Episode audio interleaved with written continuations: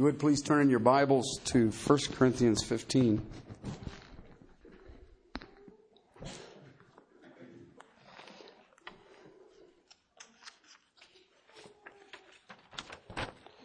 We are focusing, and have been for a couple of weeks here, on verses twenty through twenty-eight in our study of this letter. I have a word of prayer, and we'll read these verses, and then we'll try to land right there. Verse twenty-four. Father, help us to worship in spirit and in truth. Father, as we sing these words, as we hear this music, Father, I pray that your people have ears to hear and eyes to see. We are drawn to your presence. We are drawn to your existence, your elegance, your exaltation, the amazement of being children of the Most High God. Father, please, Please help us cut the clutter of this world from us. Help us to walk in a manner worthy. Help us to have ears to hear your word. Help our souls to long, to thirst for your words, your truth. Strengthen us in our weaknesses.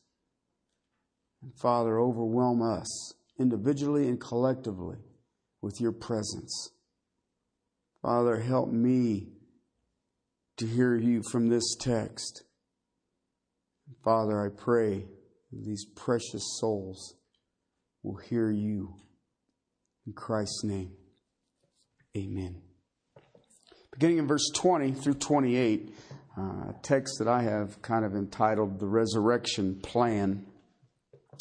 But now Christ has been raised from the dead, the firstfruits of those who are asleep.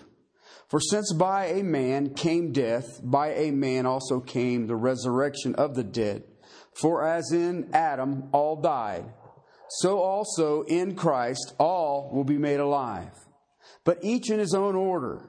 Christ, the firstfruits. After that, those who are Christ at his coming, they, then comes the end, when he hands over the kingdom to God and Father, when he has abolished all rule and all authority and power. For he must reign until he has put all of his enemies under his feet. The last enemy that shall be abolished is death. For he has put all things in subjection under his feet. But when he says all things have been put in subjection, it is evident that he is ex- accepted, expected to put all things in subjection to him. When all things are subjected to him, then the Son himself will also be subjected one to the one who subjected all things to him, so that God may be all in all. I will be honest with you, um, as I was putting the finishing touches on this message today, um, I just became a tad bit frustrated. Because it dawned on me that in this text, I only need to teach in one sit- sitting um, Genesis to Revelations. Um, and I thought, you know, that I'm going to have to talk like really, really fast. Um, and then you're going to have to listen faster. And so it's a little bit difficult when you're looking at this, because when we think about the resurrection plan, I am trying my best to crush your image of Easter. Okay, it ain't got nothing to do with little chocolate rabbits. It ain't got nothing to do with little funny eggs that are painted. And I believe that Christianity would put half the emphasis on the resurrection that we did on that other holiday. It will change your life, because you've got to be honest about what you're saying when you speak of the resurrection. You're talking about a physical, bodily resurrection. That's a little complicated. That is a little complicated. I remember when the missionaries were trying to uh, share the gospel with the uh, island nation of Japan at the time, uh, that the uh, samurai warriors believed that they would cut the heads off of the missionaries, and then they would have riders who would ride the heads to the opposite end of the nation. because they believed that these Christians would be resurrected, but if God couldn't get the right head back on the right body, he wouldn't be able to do it. That's a fascinating under- thought if you think about it. I mean, and, and yet I watch Christians who don't have as much faith as those Summaries did. When we think about this, I've broken this thing into three sections. The Redeemer, he is the first fruits, because verse twenty says, Christ has been raised from the dead, the first fruits. And the first fruits means he is the guarantor of God's harvest. Okay? In its context, what's he speaking of? Literal, bodily resurrections that God has a harvest. All right? But then there's the redeemed. Who is the redeemed? Well, it's an interesting phrase because he says, but each in his own order. Each in his own order. There is a resurrection system, a phasing that takes place. The first part of the resurrection is Christ. You have to have the guarantor, the first fruits. Second resurrection. What? Now listen, when I say second resurrection, there are two resurrections. But what I mean is the second part of the first resurrection. Are you completely confused yet? I'm trying. All right. The second phase is the church. Is the church. Okay. That time frame in the seventieth week of Daniel that was sort of opaque. Nobody could see it. The mystery, Jew and Gentile together in the body of Christ, the bride of Christ. Phase three is the resurrection of the tribulation saints. Okay, people who will come to salvation during the seven-year culmination of the ages, and they will die for their faith. They will be resurrected. And at that time, just before the beginning of the millennial reign, you'll have the Old Testament saints raised. Okay, and when I talk about raised, I'm talking about a physical, bodily, literal resurrection. That's what I'm talking about. Okay, today, because of the cross of Christ and because of the resurrection of Christ, if a Christian dies, where do they go? Present with the Lord.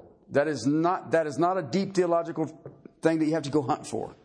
Okay? Absent from the body, present with the Lord. Peter or Paul said, I would rather go and be with the Lord, but if it be for your sakes, I'll stay here, from Philippians. All right? So we got that all squared away. So that is the redeemed, but they will each come in their own order, and then is the second resurrection after the conclusion of the thousand-year millennial kingdom.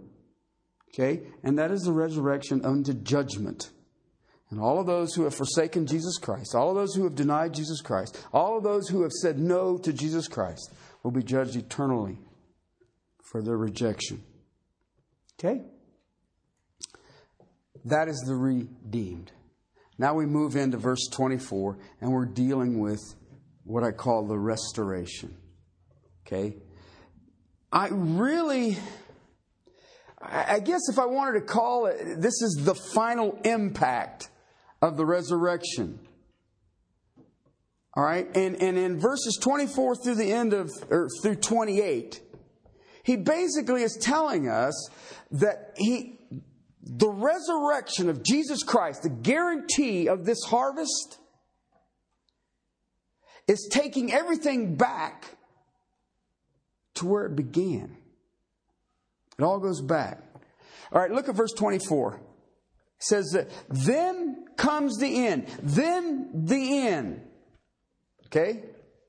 All right, when we see the end, or here is the end, or this is the conclusion, the, the end of it, we usually think about a movie, right? You know, it's got the end.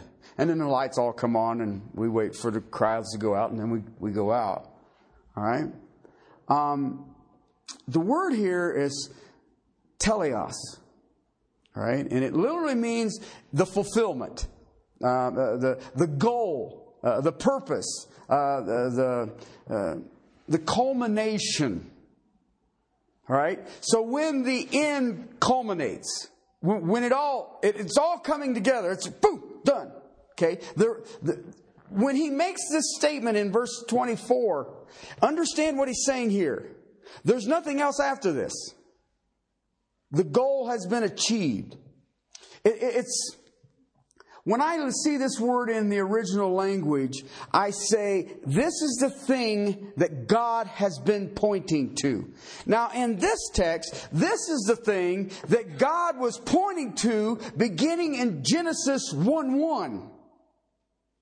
And its conclusion, its telios, its goal. Okay, but what is it? What is the conclusion? What is the goal? What is this, this culmination of the resurrection?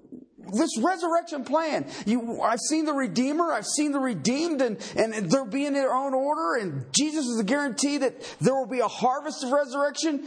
But what is the end? It's easy. Hands the kingdom over to God and Father. Okay, he delivers the kingdom to God. It's the end. It's it, we go right back to God, right where it started. In the beginning, God. In the end, God. I like that. It began where? With God. And it ends where?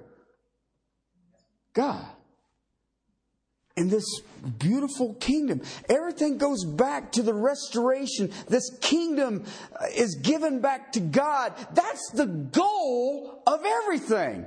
You have sixty-six books in your Bible with one goal. One goal. The whole book is one goal. Creation is handed back to God. See, God created paradise. That's that garden place. Okay, he created it. But paradise was lost.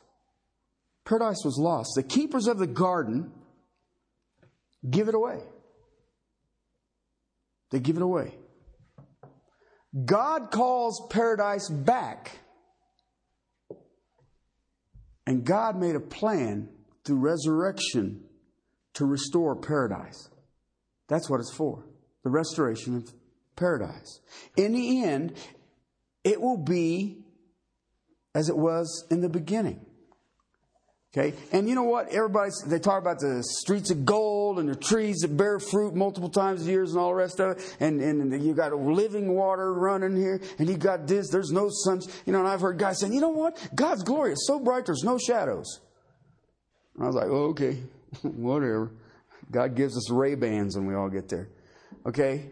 But you know the thing that always has, has baffled me about this conclusion? To this day, it baffles me. And I, and I still don't, you know, I can tell you what it means theologically.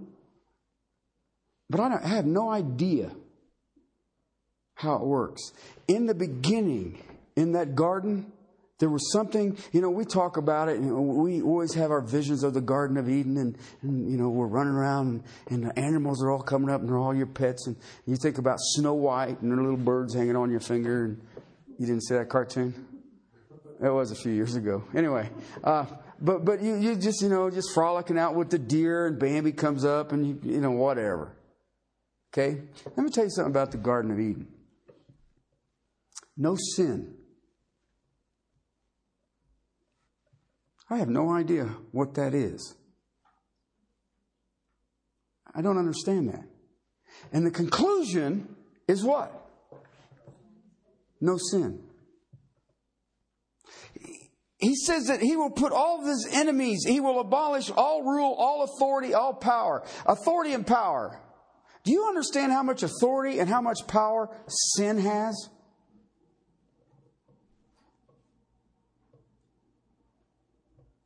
Have you ever thought about that? Sin has an amazing amount of power, which manipulates authority.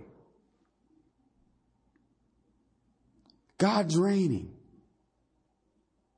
Okay, now I want to show you this because this they get too many he's in here. Or maybe it's just me. Okay, but I, I read he and he and he and he and who, who Okay, let me see if I can really cl- clutter this thing up. All right, the end comes. He, the first he there in twenty-four, is Jesus hands the kingdom, kingdom over to God and Father when he, Jesus, has abolished all rule, all authority, all power. Then, for he, Christ, must reign until he, God, has put all of he, his enemies under his, Christ's feet. Get it? That's good. It only took me six months. Okay? Christ takes this kingdom and Christ subdues all kingdoms. Okay, now let's be realistic. Look around right now. Okay, and, and we struggle with this. Um, the kingdom of heaven is at hand. Okay, and once we are saved, the Bible teaches that we are now in his kingdom. Okay, do you feel like it? If we're in his kingdom, why do I keep hearing all these political ads? I'm thinking in his kingdom they don't vote. Right? Uh, maybe I'm wrong. No. No, it's a monarchy. All right? I don't understand a monarchy. I've been to England, and they got a monarchy, and it seems silly. Because she don't do nothing, ride around in a carriage. And we have a whole bunch of big houses. All right? But I, I share that with you because when we think about this kingdom, the kingdom of heaven is at hand. So right now, we who are truly saved are in whose kingdom? We're in Christ's kingdom. That's why Paul says, but we are like ambassadors.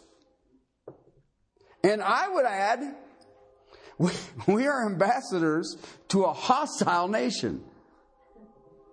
I'm thinking that the, the kingdom that we're in as ambassadors, I don't think the king likes us. And in some cases, he doesn't even tolerate us.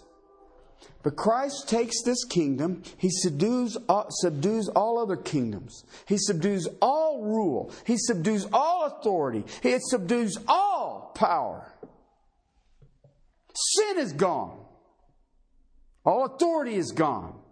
There's but one authority. He establishes, he builds the kingdom, the original way it began. In the beginning, God. In the end, God. When the end comes, now think about this. When the end comes, so when I, I know that the end has come because there's no more kingdoms, there are no more rules, there are no more authorities, there are no more powers, but Christ and Christ alone. All right? Everybody with me on that one so far? I didn't even get a yeah. All right. He crushes all of it, and that's the end. He takes the kingdom, and he does what with it? Once he has obliterated all rebellion, what does he do with it? Gives it back to God. It's like nobody wants us. God, God gave us to Christ, and Christ said, I'll clean it up. And then he says, I don't want to give it back. That's the conclusion of everything. You will have Christ reigning here. Okay, look at the end of verse twenty-four. When he has abolished all rule, all authority, and power. Okay, when all of that is taken care of, then who's ruling? Christ is. He puts down all. All of it. Okay, you know what that is. There's no sin. All right, so now listen, this takes a little while. This takes a little while. All right, and, and, and I, I, I, I'm a little frustrated because this is a great, massive text of understanding, and I cannot cover it in one message. I thought I could. And then as I started watching my notes come together, I thought, right, okay. I don't think I can talk that long. Here's what happens. It's going to take a little while. All right. We had phase one of the resurrection. Remember that? Christ is the first fruits. Okay.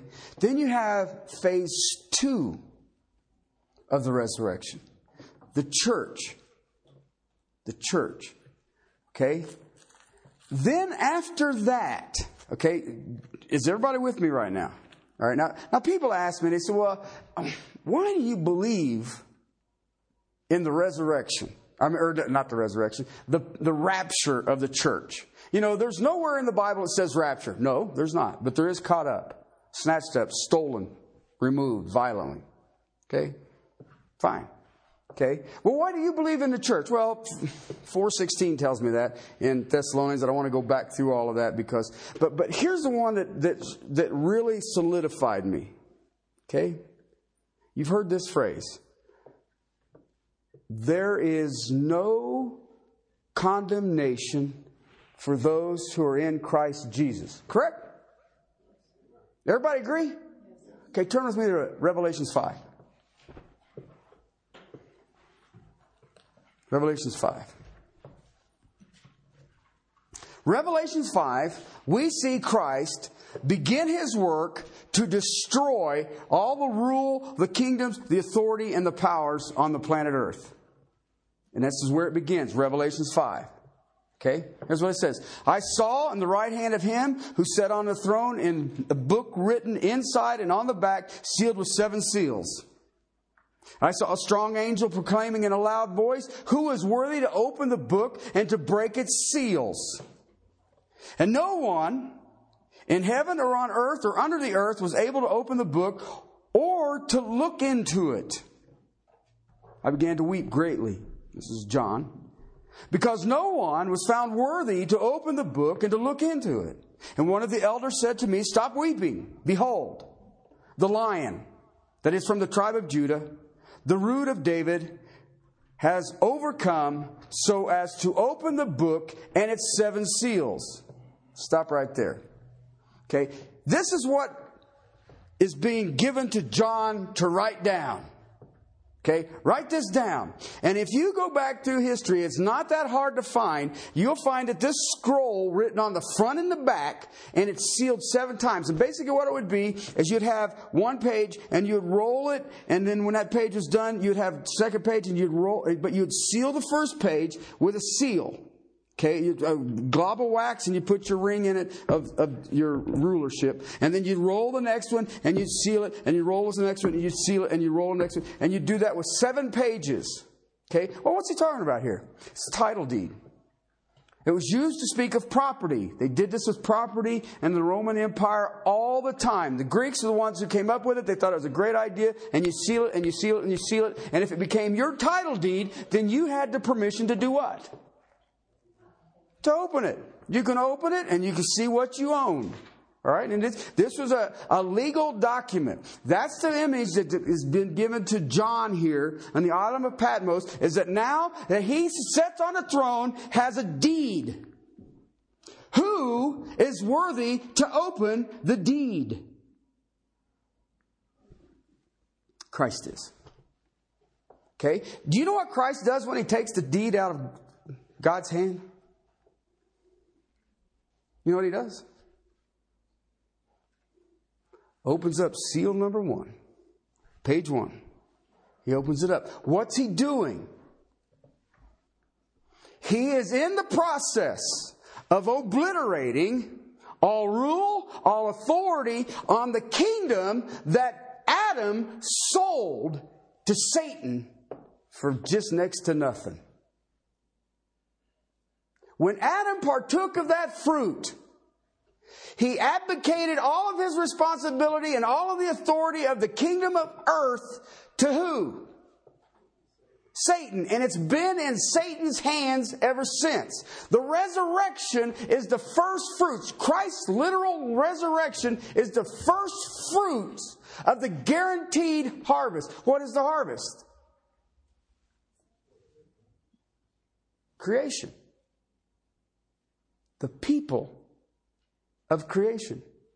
I mean, he don't want the planet back. He made the people. Christ now has the ability to do it. Now then, you know, say, well, what's that got to do with the rapture? Let me ask you a question. Do you know what happens? Seal number one. Four horsemen of the apocalypse. Now let me ask you a question. Jesus Christ opens up the deed in the process of obliterating authority and power and rule and kingdoms here on earth. Ask yourself, is that judgment? Is it? But there's no condemnation for those who are in Christ Jesus. So why would he have his saints exposed? Why would he have his bride exposed to the four horsemen of the apocalypse?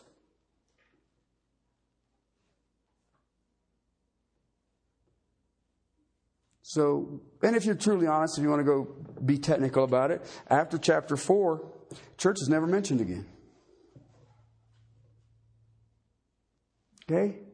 So what does that mean? We've been resurrected. And in chapter five through chapter nineteen, God begins, Christ begins, he takes the title, he takes this title deed, he unrolls it, he breaks the seals, and it is him taking back the earth so he can give it back to God the Father. He's removing it violently from the hands of Satan. And that if you look at it, at the culmination of it, the whole world, under the authority and the power of Satan, decides they're going to whip Jesus. And they meet this massive army in the valley of Megiddo, and they decide, we're going to fight Christ. Come on, fight like a man. And he steps down on the Mount of Olives, he speaks forth, and the blood runs miles and miles and miles and miles deep to the horse's reins. Because of the arrogance of man, they actually think they're going to fight Christ.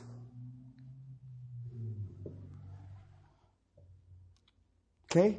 You know what that means at the conclusion? Got it. Does the authority and the rule and the power understand who I am, my right, my privilege, my power?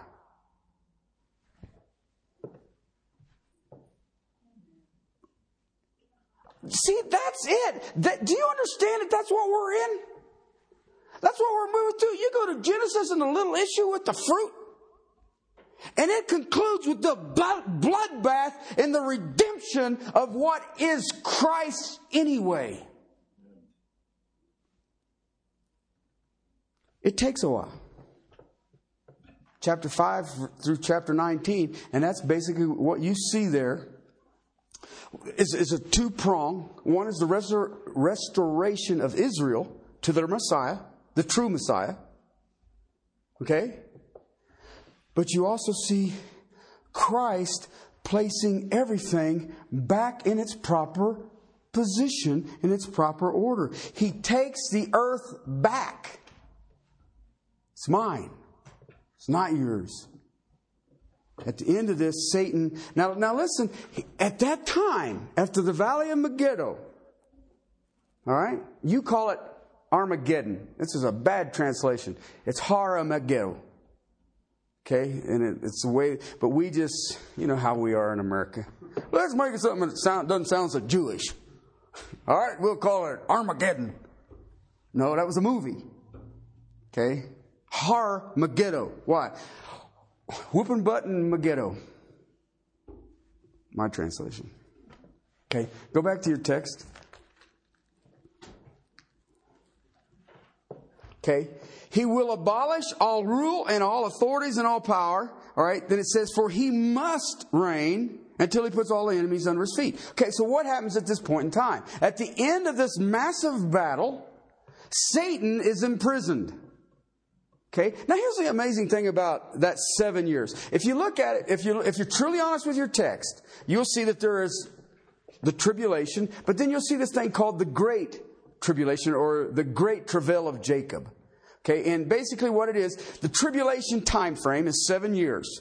This great tribulation happens when the Antichrist walks into the temple and claims to be God. Okay, then becomes the great challenge against the line of Jacob.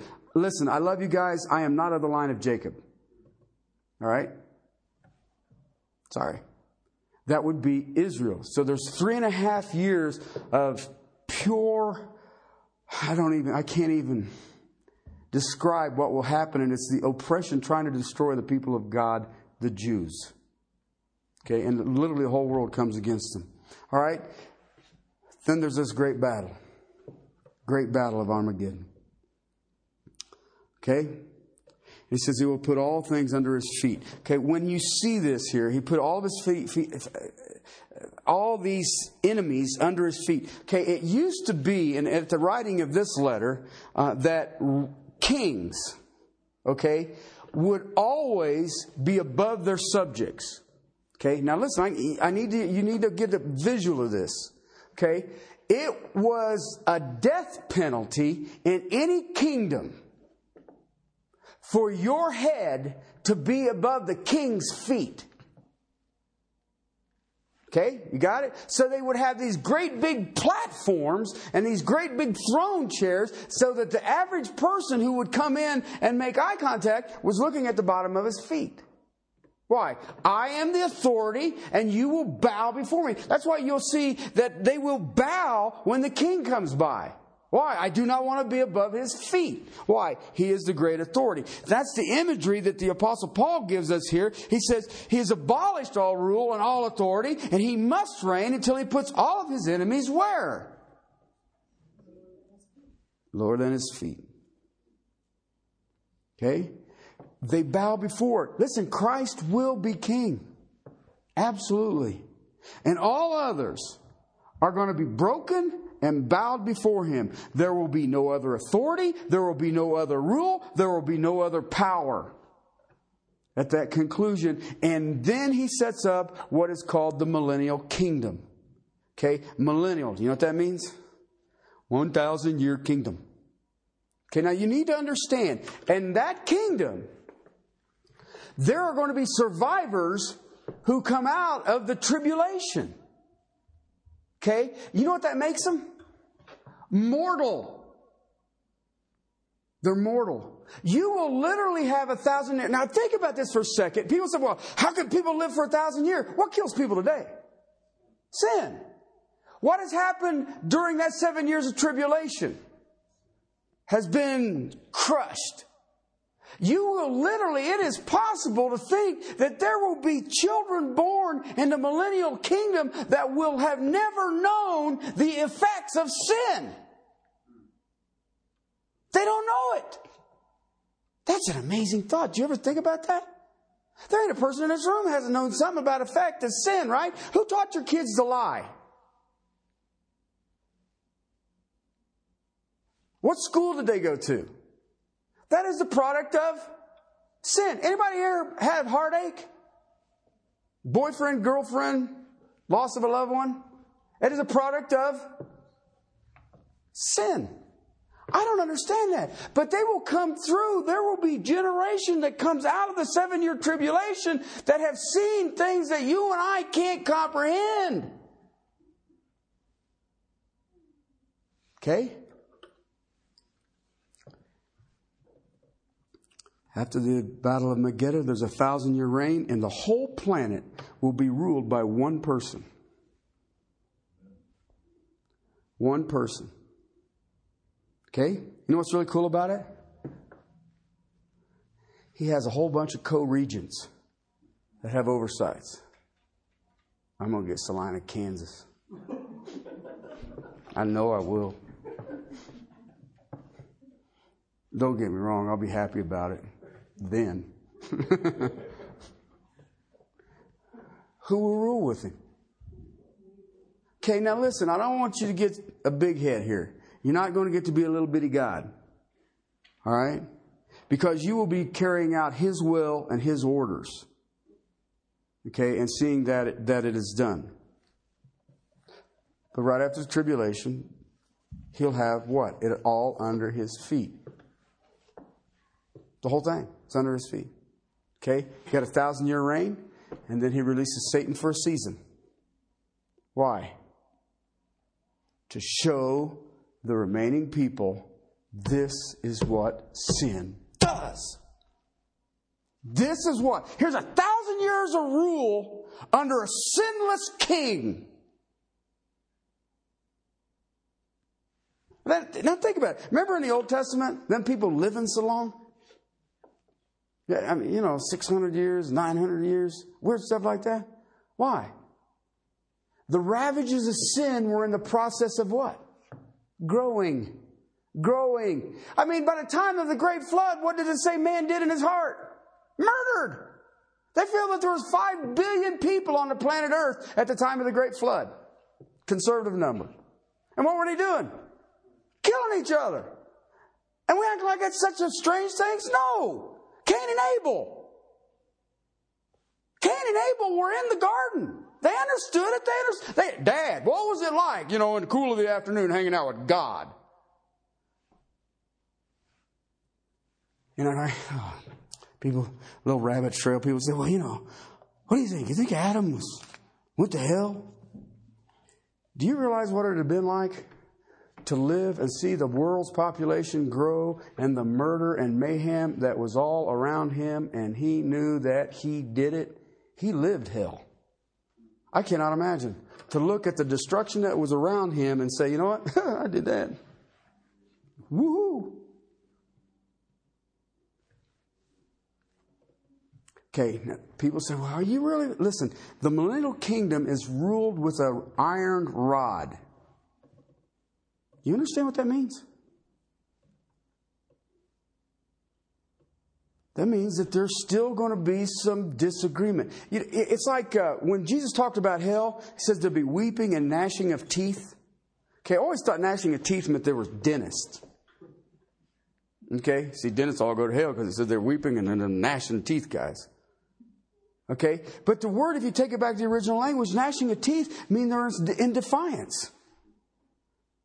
They're in defiance. Can you think about that?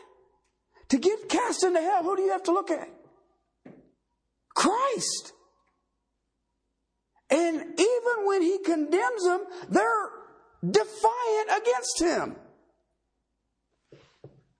After being in his presence? I don't think so. That's crazy stuff right there. So you will see it in the millennial kingdom. But Revelations twenty says, at the conclusion of that kingdom, guess what happens? There are no more enemies. That's the final judgment. That would be what they call the Great White Throne Judgment. For a thousand years, you have an amazing suppression of sin. But sin has not been abolished. It is not until the thousand years is over.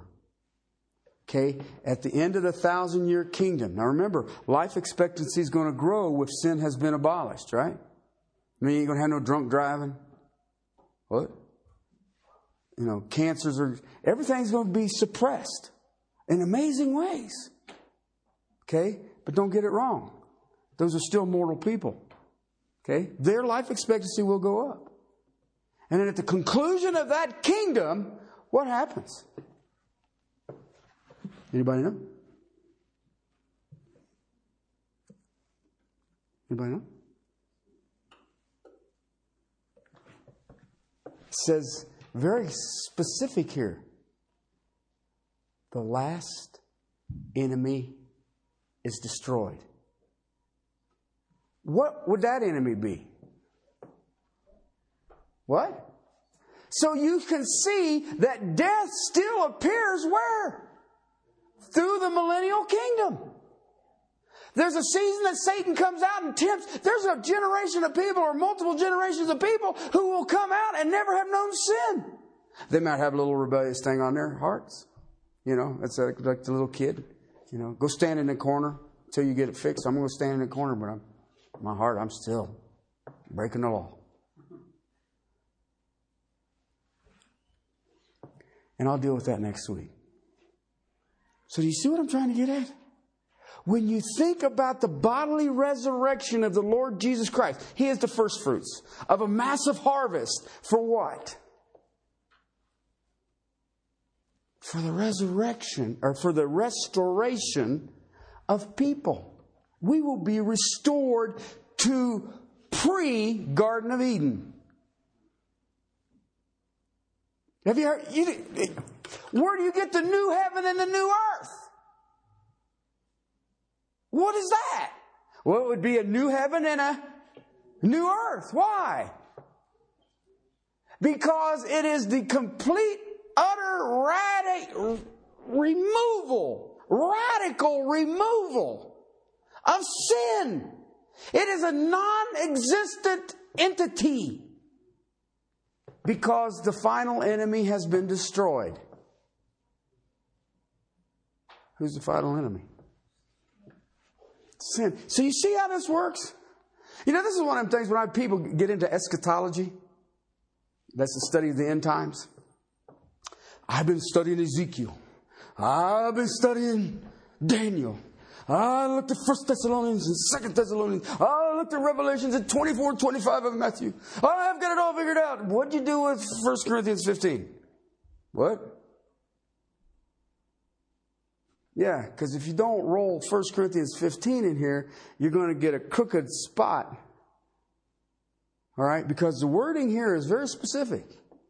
Then the end will come. Then the completion will come. Then the abundance will come. But then, but you, he lays it out for you and says that everything's got to be put under his feet. Okay? Everybody's going to be in subjection. But you see that Jesus taught that he will rule with a what? Wrought iron. You know what that means, right? Listen, if you have everybody standing in resurrected bodies, purely, holy, and pure, you do not need a rod of iron. Because if you look at it, he says what? Then God will be all in all. If God is all in all, you do not rule with a rod of iron. All right, so you see how it kind of all comes together? I hope I just didn't... Everybody's saying, oh, I'm gonna, I had it all figured out until I walked in here today. Okay. Well, I'm just going to go back to being pan trib. It'll all pan out. But then I have to say, you know what? My Bible says in that very letter, blessed is he who hears and does the things of this book. And I'm I'm kind of... into the blessing thing. Next week we'll look at it because I want to show you the conclusion of the last enemy. The last enemy. Let's pray. Father, thank you for your word. Thank you for uh, for comforting us. Father, for overwhelming us. For Father, for counseling us. Father, for drawing us near in all times. Father, thank you that in your power, in your majesty, and in your mercy, and in your love, you pen these words so that your people would rest. Father, give us ears to hear and eyes to see. Help us, Father. Things are so amazing these days. Father, I've uh, you just watch the news and you you stand in almost horror. And yet, Father, our hope is where? Your kingdom, your righteousness. And Father, even in that, all things are added to us. Help us, Father. Help us to live lives in resurrection power. Help us to live in the hope of the eternal. Help us to live to your glory, to your praise, in a manner worthy of what you have lavished upon us. In Christ's name.